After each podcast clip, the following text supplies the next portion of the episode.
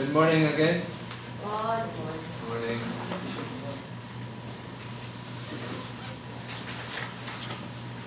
Well, I praise the Lord for the, the second opportunity to preach the word to you. And uh, also, I remember what Brother Bill was saying earlier. I should be here by sometime 2020. Was it March? Yeah, March 2020. And there was this lockdown. So then we rescheduled it 2021. There was again another lockdown. so my wife was asking me, what's in there uh, that you were invited to preach? I said, I don't know. I know the anniversary is sometime March, but probably, you know, I'll get to that when I preach on that.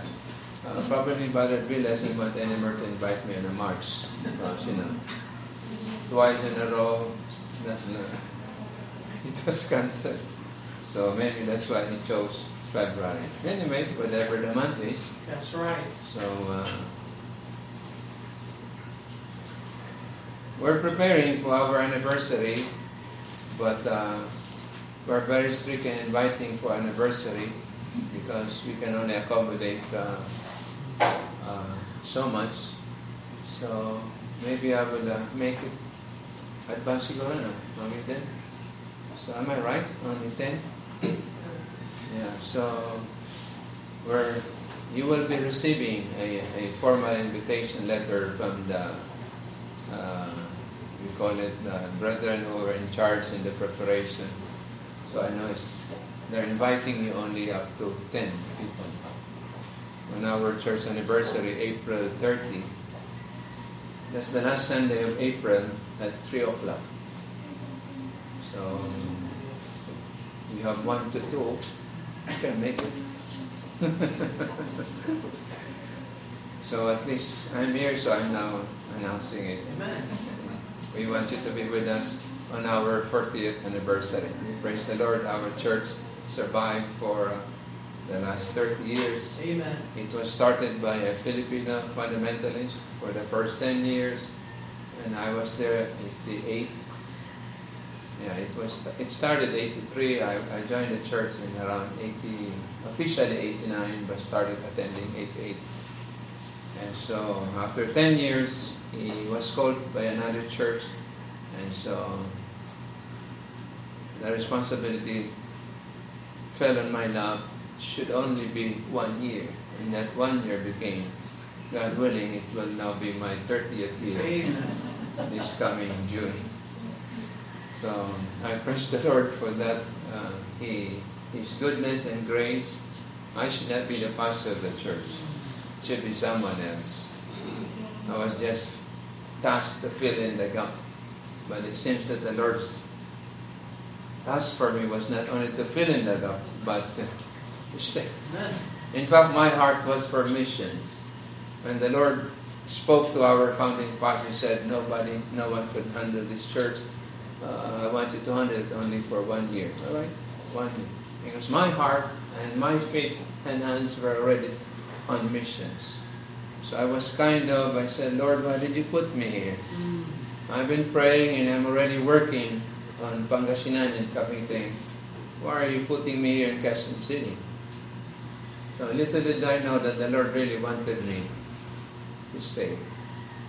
And so somehow the Lord wanted me first to see and have a, a pulse and feel the need of the work of missions. And then He put me in Quezon City. And, but it was not easy. It's not easy pastoring now for the last 30 years, teaching and preaching to the same people. You know, I'm not a superman, I'm just an ordinary Christian.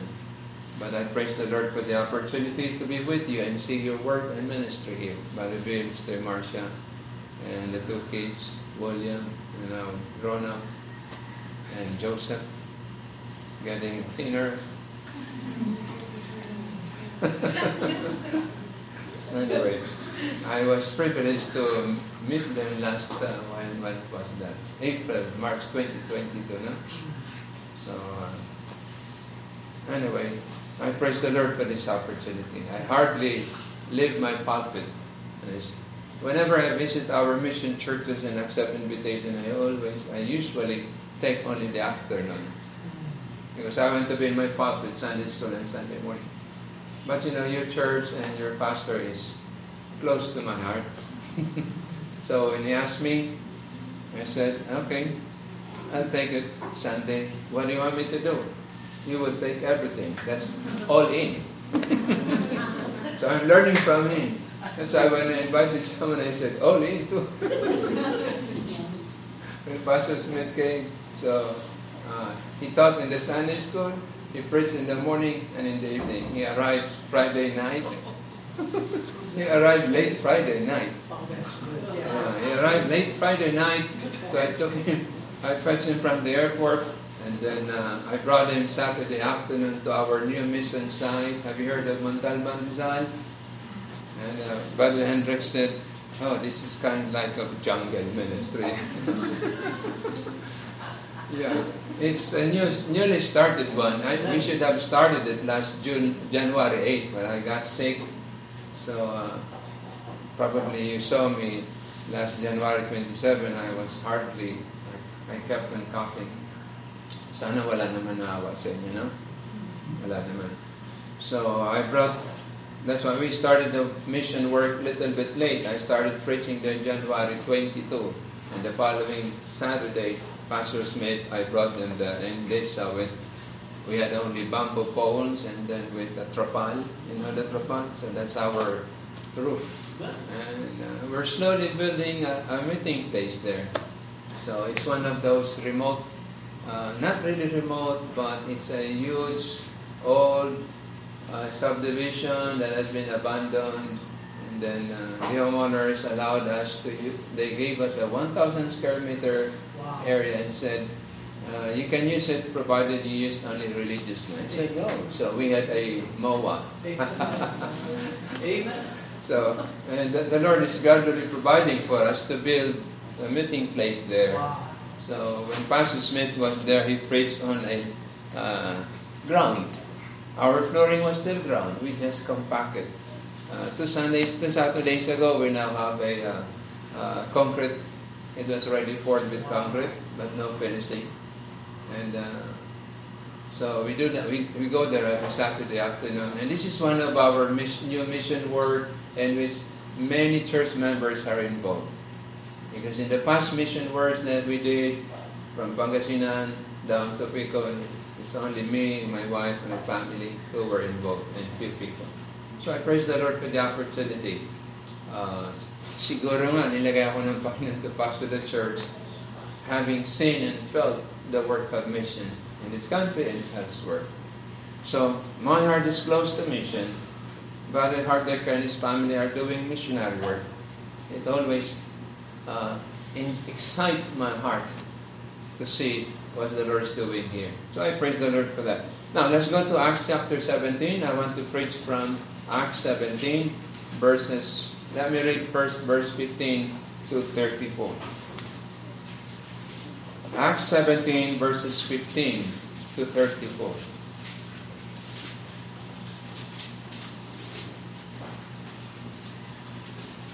This is about Paul and he suffered uh, persecution when he preached in Thessalonica. I think Thessaloniki now, Thessalonica is now Thessaloniki, it's still part of Greece. So when Paul on his second journey, he preached there in Thessalonica. He spent three Saturdays or three Sabbaths, and there were converts. Unfortunately, after three weeks, he experienced persecution. So he was driven out he was regarded as persona non grata. If he had a passport or a visa, his visa was cancelled. So, the last time I visited, when I met you last year, I usually have this uh, BIB, B1 Beta visa, right? That's business and uh, tourist visa. And so when I went to the immigration office, I said, so, so, you're, you're coming as a tourist? I said, yes, I was invited to speak, so if you want, I can show you the letter of invitation. Okay? Uh, so how long are you going to stay? I mean, uh, I've shown you my ticket, my depart, my, my return flight. So, first time in my experience, for the last four times I visited your country, he put a limit on when I will depart. Usually they would put that open because, you know, I can stay for six months if I want to hang around. And I never did that. I would only stay two or three weeks and return. So I didn't put this, I depart, a kind of deadline. My return flight was April 2, but the deadline was April 6. That's why I thank the Lord I did not get sick then. Otherwise, I would seek an extension, you see. So in Vietnam, I got sick. I got sick and I had to stay. I praise the Lord, at least yung, yung sickness ko, nakabalik pa ako and I did not have to extend the, the visa. You know, sometimes the Lord allowed those things to happen and I learned a lot with that sickness too. I learned a lot uh, in spite of bodily body weakness. I praise the Lord that I uh, He allowed me to produce more works as far as the scriptures. So Paul was in Thessalonica. He preached there for three weeks. He succeeded to plant a church. Three weeks. It's amazing. I, I don't hear of anyone planting a church after just three weeks of preaching. You've been here preaching for six years, right? Yeah. See, six years. And after that, Paul has to leave. Now, I want you to remember this, uh, brethren, because Paul successfully escaped Thessalonican persecution because the, the brethren in Thessalonica were really biblical. You know what happened? One of the members, Jason, put up a delaying tactic and he became the so-called frontliner to let the missionary escape. And he suffered. He was arrested, he was in prison, but amazing, the church raised a baby to get him out of prison. So I have yet to hear that in the field of missions. That's why I, I tested this when nung dinadala ko ang mga uh, students to Kalinga, a Upland Kalinga. That's one of my uh, way of exposing them. And I learned there when one of those elderly uh, household owners said, if I offer you coffee and you receive it, that's a guarantee, Pastor, that I will protect you from any anyone who would hurt you in this trial. You can count, I will lay my life to protect you. But if I don't offer you a coffee made of uh, you know roasted rice, you better make up your mind. Don't stay long. So that comforted me because I remember this passage. So the Lord also sent me elsewhere, and I, I remember that. Now, Paul succeeded planting a church and evaded persecution in Thessalonica, so he went to Berea. But in Berea, the persecutors, the enemies, the Jews, still pursued him. So he, he left again Berea. And he went to, verse 15, Athens. That's the Athens of Greece, the so-called cradle of democracy. You know, they were advanced in that aspect. They were, they love philosophy and they see the need that, you know, we should have this kind of governance, etc. So in our readings, in our humanities in classics, where some of you probably familiar done sa college studies, uh, the Athenians were known for such kind of philosophy as far as governance is concerned. So Paul went there to seek refuge, escaping persecution. Now let me now read verse 15 and the succeeding verses. And they that conducted Paul brought him unto Athens, receiving a commandment to Silas and Timotheus for to come to him without speed, they departed. Now while Paul waited for them at Athens, the Spirit was stirred in him. Look at his response to the environment. When he saw the city wholly given to idolatry. Therefore he disputed in the synagogue with the Jews and with the devout persons, and in the market daily with them that met with him. Then certain philosophers of the Epicureans and of the Stoics encountered him. And some said, What will this babbler say? Others, Son, seemeth to be a setter forth of strange God, because he preached unto them Jesus and the resurrection. And they took him and brought him unto Areopagus, saying, May we know what this new doctrine whereof thou speakest is? For thou bringest certain strange things to our ears. We would know therefore what these things mean. For all the Athenians and strangers which were there spent their time in nothing else but either to tell or to hear some new thing. When Paul stood in the midst of Marsus Hill and said, Ye men of Athens, I perceive that in all things you are too superstitious. For as I passed by and beheld your devotions, I found an altar with this inscription, To the unknown God, whom therefore you ignorantly worship, him declare I unto you. God that made the world and all things therein, seeing that he is Lord of heaven and earth, dwelleth not in temples made with hands, neither is worshipped with men's hands, as though he needed anything, seeing he giveth to all life and breath and all things, and has made of one blood all nations of men for to dwell on all the face of the earth, and has determined the times before appointed in the bounds of their habitation, that they should seek the Lord if haply they might feel after him and find him, though he be not far from every one of us. For in him we live and move and have our being. As certain also of your own poets have said, for we are also his offspring. For as much then as we are the offspring of God, we ought not to think that the Godhead is like unto gold or silver or stone graven by any man's art and man's device. In the times of this ignorance, God winked up. Nalagod na the second part of verse 30. But now commandeth all men everywhere to repent. Because he hath appointed a day and the which he will judge the world in righteousness by that man whom he hath ordained, whereof he hath given assurance unto all men, in that he hath raised him from the dead. And when they heard of the resurrection of the dead, some, number one, mocked. And others said, We will hear thee again of this matter. So Paul departed from among them. Howbeit, certain men clave unto him and believed, among the which was Dionysius the Areopagite and a woman named Damaris and others with them. Shall we pray? Salamat po Panginoon, amang nasa langit, sa pagkakatang ito kami makadulog sa iyo. Maraming salamat sa iyo mga salitang nabasa. Salamat po sa pagkakataong may lahat at may pangaral ang iyong mga salita. Ama, ihayag niyo sa bawat isa ang aming mga nakagawiang maling pagsamba. At ito po ay may tama. At nawa Panginoon ay papanagin niyo po ay mga salita na makita namin ang kalagan ng pagsisisi na iyong ninanais upang mapagkaluban niyo ang bawat isa na hindi pa naligtas ng dakilang kaligtasan. Sa ngalan po ni Jesus. Amen.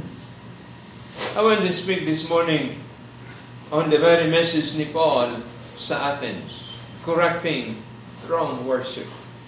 You will see here ang way of worship ng Athenians. Yes, they're very intellectual people, highly learned. I said earlier, sila ang cradle of democracy. Sila nag-conceptualize what democracy is. Democratic tayong bansa. We learned that from the Americans, and some of our forefathers learned it also from the Europeans. So they constructed this, and ganito na tayo. Yet, these people of Athens were ignorant of Jesus Christ. Ignorant of true worship. That's why I call their worship, as Paul said, Oh, tingnan ninyo kung sino ang sinasamba nyo. Ang title mismo ay To the Unknown God. Kung sarcastic si Paul, nasabihin niya, sumasamba kayo, sinasamba nyo, nakalagay pa, hindi nyo kilalang Diyos. What a great foolishness. So let me expound that further. Pinigyan ko kayo ng description galing si Paul sa Thessalonica, tumakas sa Berea, hinabol pa rin kaya nag-re-strategize ang missionary party ni Paul kasama si Silas and Timothy. Naghiwalay sila, no?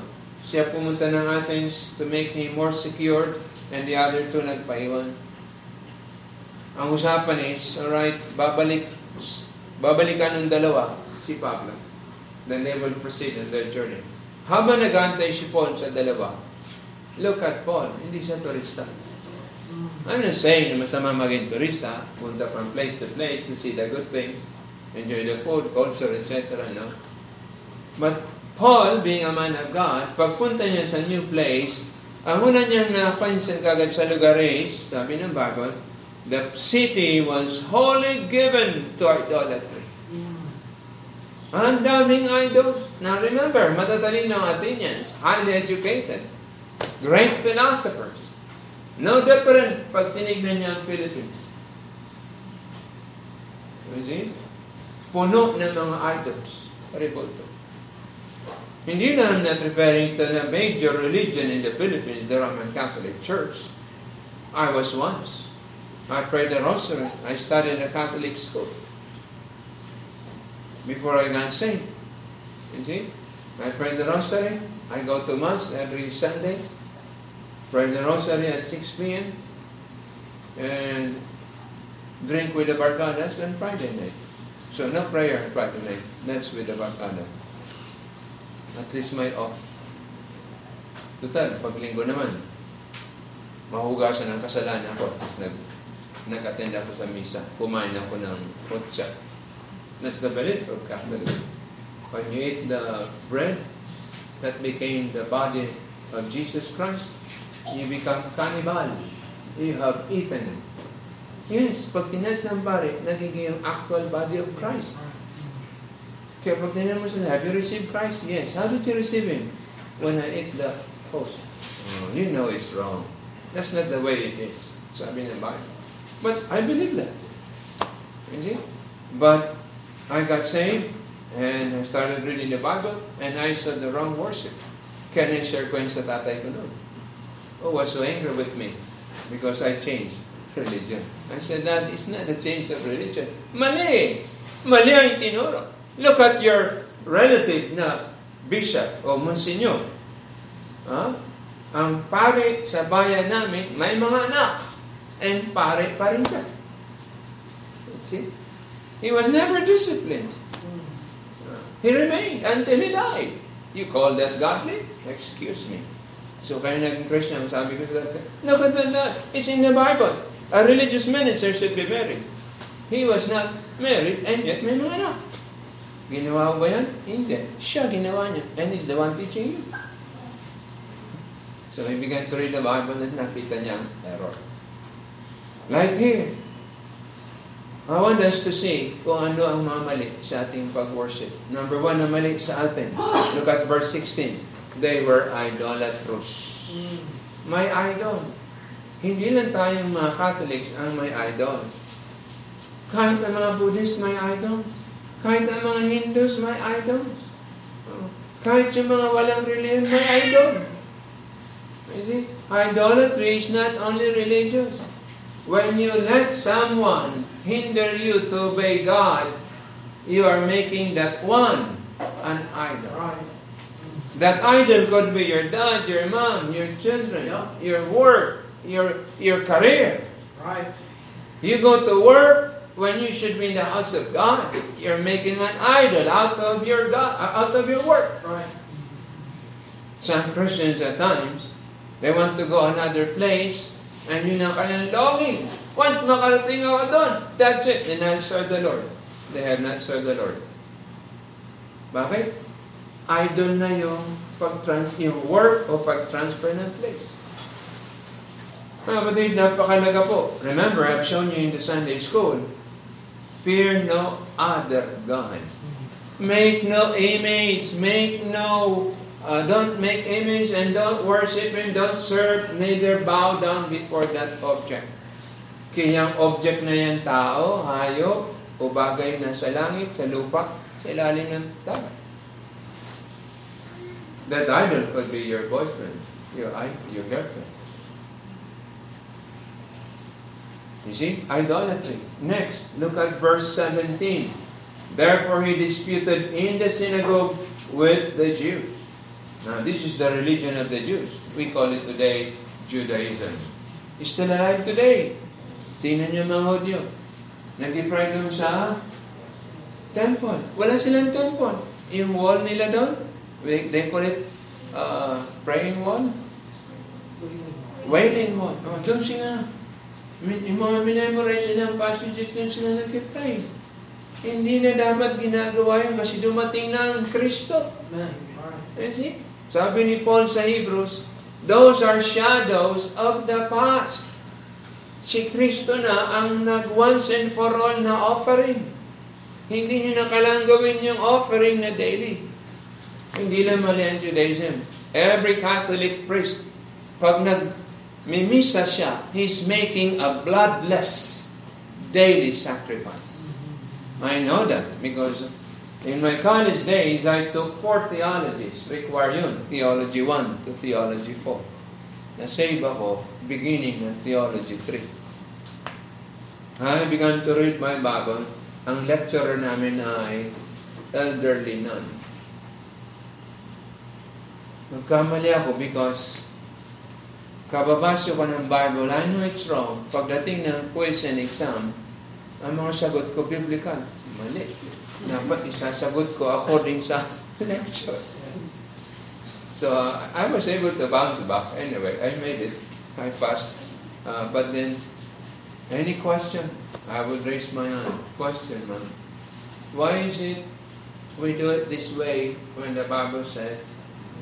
So she has a sense that this student is either Protestant or cult member. You know what? Catholic school yun.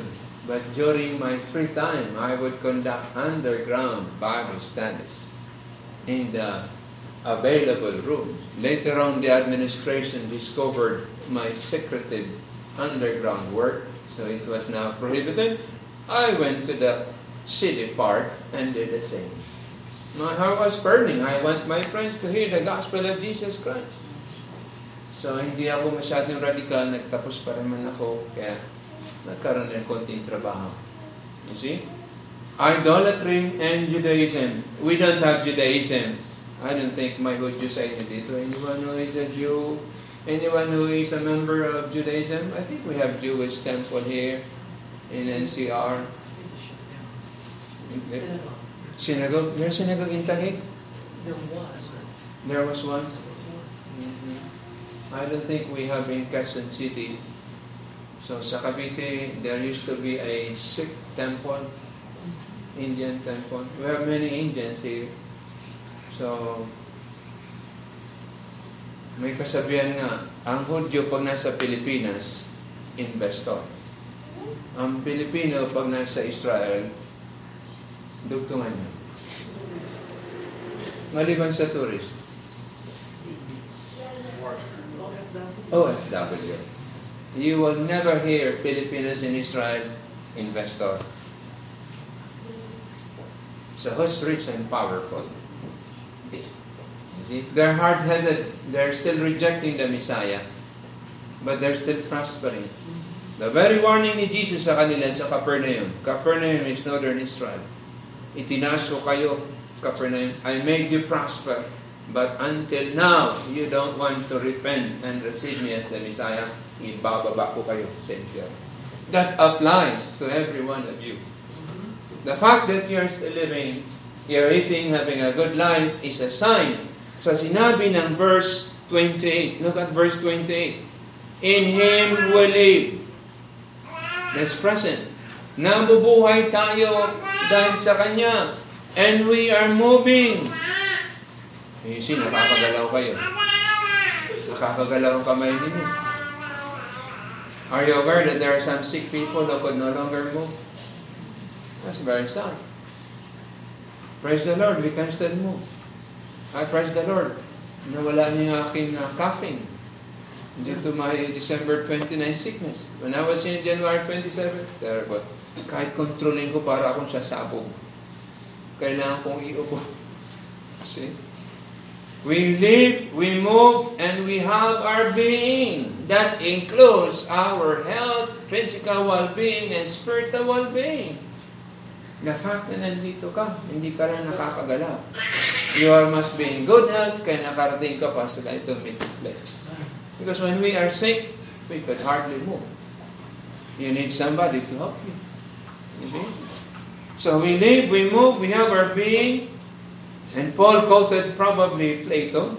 one of the well-known Grecian Greek philosopher, and said, Even your own poets have said, we are also God's offspring. And Paul did not believe in Plato's philosophy, but he is he was one right. You see, kita niyo yung hindi lang alam ni Pablo ang scriptures, he read Greek literature. So, you see, you're, you're worshiping this false God, this unknown God. Look at your own philosopher who said, who realized and recognized we human beings are God's creation. creation. So mali sila sa idolatry, mali ang mga Hudyo sa kanila sa Judaism. Look at the human philosophies in verse 18, Epicureans and Stoics. The uh, philosophy of Epicurus was pleasure. Maraming Pilipino ganyan. Amitin lang sa buhay. Lumigaya, masaya. What's your life purpose? Just eat and enjoy life. That's all. Have you ever thought of uh, death, heaven and hell? No. That's only for the old and sick people. You see? As if hindi siya mamamatay. Kaya I praise the Lord whenever people get sick, they become more interested in the Word of God. I'm ministering to sick people who would never open their mind and heart to the Word if they were not sick. Mm. Kaya sometimes, I ask the Lord, Lord, napaka-hard-headed ng tao to. I hope you work in him, short of saying, Lord, give him sickness, so he will open his heart. Right now, at, at this month, we're praying for sa isang sick husband na isang church member. Na dati, when he was well, wealthy, when nakita kami, ganun lang siya. Paka ganun, alis na siya. Parang nakakatakot si pastor. Parang iwas na iwas. O ngayon na may sakit na siya, pinatutuloy na ako sa bahay. Kaya sabi ko sa kanya, masalamat ka sir. Binigyan ka ng Lord ng sakit or else I would never be in your house, right? So, nag-profess na siya, we're praying that the Lord will give him a little bit more time so he can testify on what God has done for him. Ngayon mga kabataan, huwag niyong tahino, magkasakit kayo. Yeah. Men and ladies, life is not sure. Nobody knows when are we going to die, Hebrews 9.27. It is good and wise that you prepare sabi nga ni Solomon, speaking from a life without God. Remember now thy Creator in the days of thy youth. Mm. You don't remember God when you're sick and old, dying. Because you may not even reach that point. Yeah, that's right. And that's why papasalamat ako ng God saved at a young age. My second year college. So I got married early because I wanted to serve the Lord. I want to serve the Lord. So I got married at 23. So ngayon, they have their own works. I'm not free. You see, I can, I can go with my wife. Before na maliit sila, it's only me. It's only me. Kaya mga kapatid, let's make much of the time God has given us. If you're not saved, decide to be saved now. You have no control of your life. You see, you're a sinner. You're condemned to go to hell. If you will not get saved, this is not a joke. Sure kang pupunta ng impyerno.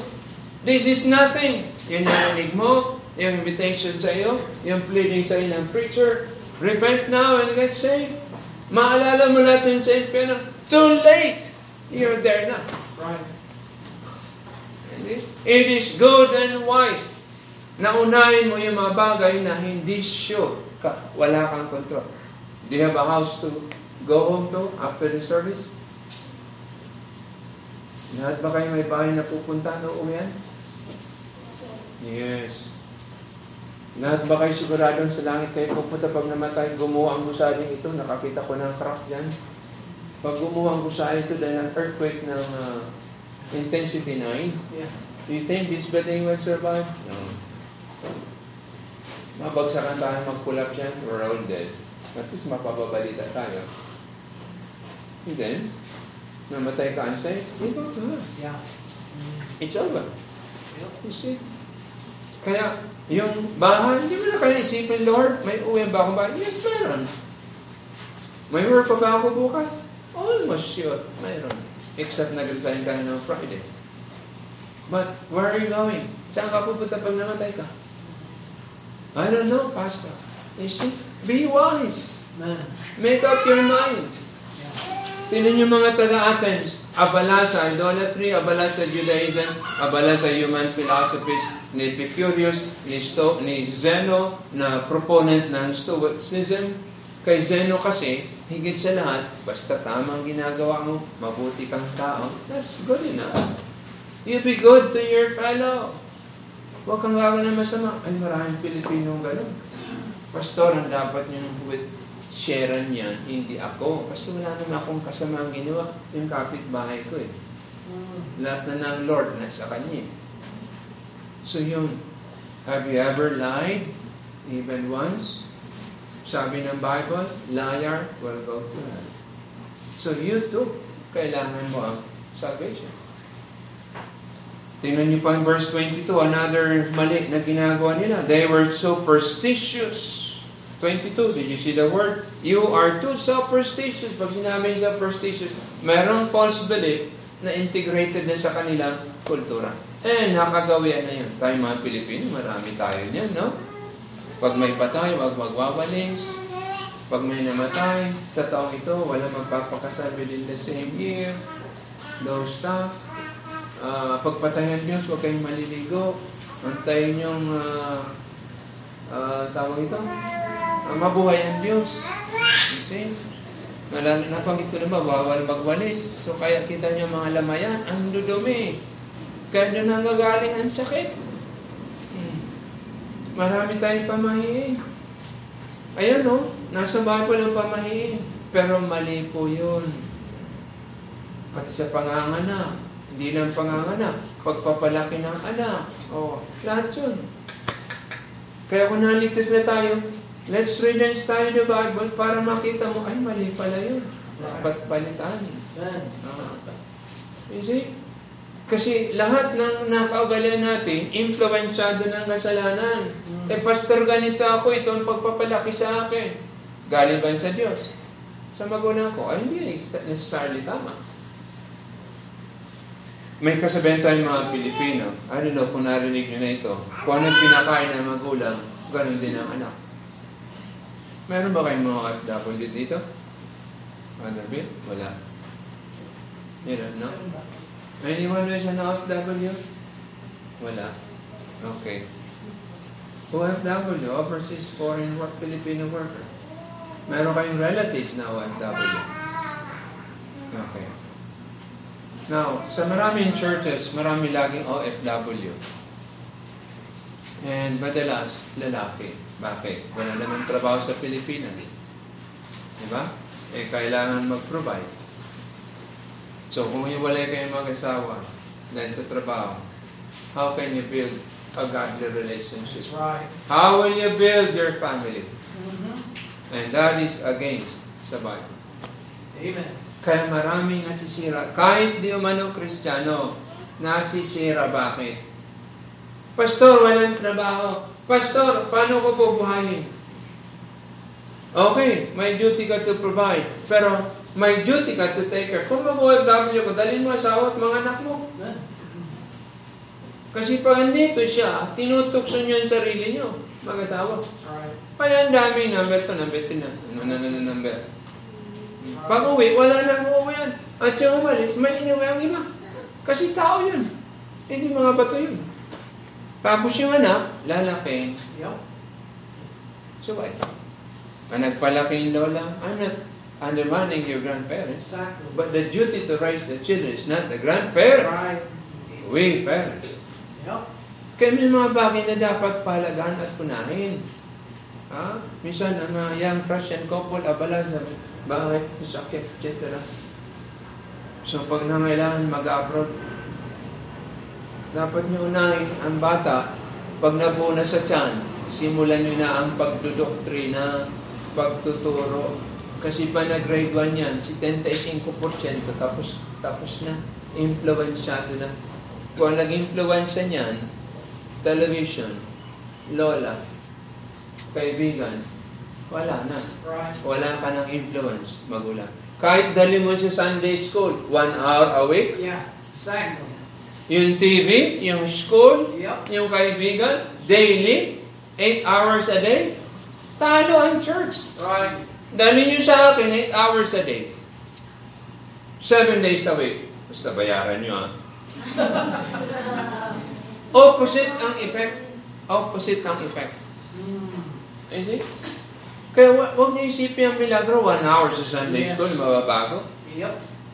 Subukan niyo maligo, isang oras. Lumublob kayo sa gatas, puno ng pabango. The rest of the week, ando ka sa kalsada. Mm. Oh. Maghapon mo pa lang yan, ganyanin mo ng balat mo na. Ano makikita mo? Huwag ka maliligo. Balik ka uli after one week. Baka hindi bumula yung sabon. Do the opposite. Balik ta rin mo. Expose ka daily, heavily, sa truth, godliness. We can still be exposed sa mundo. Less din ang effect. Okay? Kaya mga magulang, if you really want to make good sa pagmamagulang, pagpapamilya, you follow the word. Kasi walang mananagot sa Diyos sa mga batang yan, ikaw o kayo. Kaya even Christians lumuluha because of failure and wrong decisions. Kaya mga kapatid, baka marami sa inyo may mga superstition. I used to have many superstition. Pero mali. Pag sinabi superstition, false belief. Last, sabi pa sa verse 22, Paul stood in the midst of Mars Hill and said, You men of Athens, I perceive that in all things you are too superstitious. Hindi lang superstitious, look at now 23. As I passed by and beheld your devotions, I found an altar with this inscription to the unknown God, whom you ignorantly worship. Wow. Their worship was not biblical. It was an ignorant one. What does it mean to be ignorant? They're worshiping a God who is beyond to be known. Ang Diyos ng Bible, knowable. Amen. Kasi nakasaad sa Bible from Genesis to Revelation, who is this God? What can He do? What does, ano hindi niya ginagawa? Ano ang mga bagay na ayaw niya? Ano yung mga bagay na kinamumuhian niya? Naalala niyo ba yung Sunday School? The six things that God hates? You do any of those things, you will learn the ire of God. You see? These are the marks of wrong worship. If you have any of these, you have a wrong worship. Look at now, the true God. Verse 24, 25, 26. Sabi ni Paul, God made the world and all things therein. So He is creator. You believe God as He is a creator? Do you know that God has made us wonderfully? Kaya pogi at magaganda ang tao. Eh bakit pastor pangit ako? Baka pumangit ka dahil di ka naliligo. Baka pumangit ka dahil sa kasalanan. Yung example sa inyo kanina, first year college sa isang state U, intelligent, nabarkada, nagdroga. O ngayon yung utang. Wala na. Lifelong na yun. You see? Yung lola, grabe ang frustration. Yung tatay, napakahirap na pamilya. Yun na sana ang pag-asa. But then, sabi ko nga, tiyagaan mo, malay mo, makarecover siya. But I am sure the Word of God will change him. That's right. Because the Word of God much more powerful than medicine. Right. We're not saying we don't need medicine. It's more powerful. Yes, it There are is. many times na magsusurrender mismo ang mga physician. It's not my job anymore, Pastor. It's yours. You see? Much more powerful. Hindi po gobyerno, hindi rehaban nagbago sa akin. Kundi ang Word of God. Baka problema, wala na ako. Problema ako ng Estado. Kundi ako na sa'yo. You see? Kaya may utang sa akin ang Republic of the Philippines that I became a new person, not because of any governmental agency. Mhm. I could even propose how to do it because of biblical teachings. You see? God is creator, God is Lord over all. How do we know He's Lord over all? He is Lord of heaven, only heaven, and earth. Nasaan tayo? Kaya when you say Lord, ibig sabihin, siya lang ang susundin mo. Not anyone else, not anything. Is Christ your Lord? Have you not forgot, have you not remembered you receive Him as Lord and Savior? That's right. Mm. When you say, I receive the Lord as my Savior, that means He is sovereign. Siya ang masusunod in all areas. Amen. Dalaga, hindi ka pwede paligaw sa unsaved. Amen. And vice versa. Right. Try it. Subukan ng mag-asawa na unsaved. You will destroy your life. Why? Yep. Sin is destructive. Yep. Walang sin na hindi destructive. Kahit faithful Christian ka, try it. And you will destroy your life. Right. You will be almost good for nothing. Try drugs. Try any vice. Unsaved or saved? Magkakaroon ng limit kahit kristyano ka. Malilimita na ang utak mo and potential service. The Lord, Jesus Christ is Lord. Not only that, look at verse 25. He is not worshipped with men's hands as though he needed anything. So He is a spirit. That's why we cannot make images worship, to worship God. You worship God as a spirit. Something you don't see. And you don't have to see Him to worship Him. Ano sabi ng John 4.24? God is a spirit, and they that worship Him must worship Him how? In spirit and in truth. When you hear someone teaching and preaching the Word, naintindihan mo, you respond dun sa message, you have just worshiped God. Amen. That's right. When the preacher is preaching, he is worshiping God by honoring Him with His Word. So, hindi na kayo nag-worship, pati yung preacher. Mutual. So, hindi natin, wala kayong litrato dito ng pastor nyo o ni Yesu Cristo. Wala. Kasi He's a Spirit. He is Creator, Lord, and Spirit. And look at verse 26 and 28. God, what does God expect? He expects all men to come and rely on Him. So, hindi kayo magre-rely sa kapwa. Sa Diyos lang. Right. How will you rely on Him kung hindi mo naririnig who He is? What can He do? Kaya we pray, Lord, sana po ipagkalob niyo ito.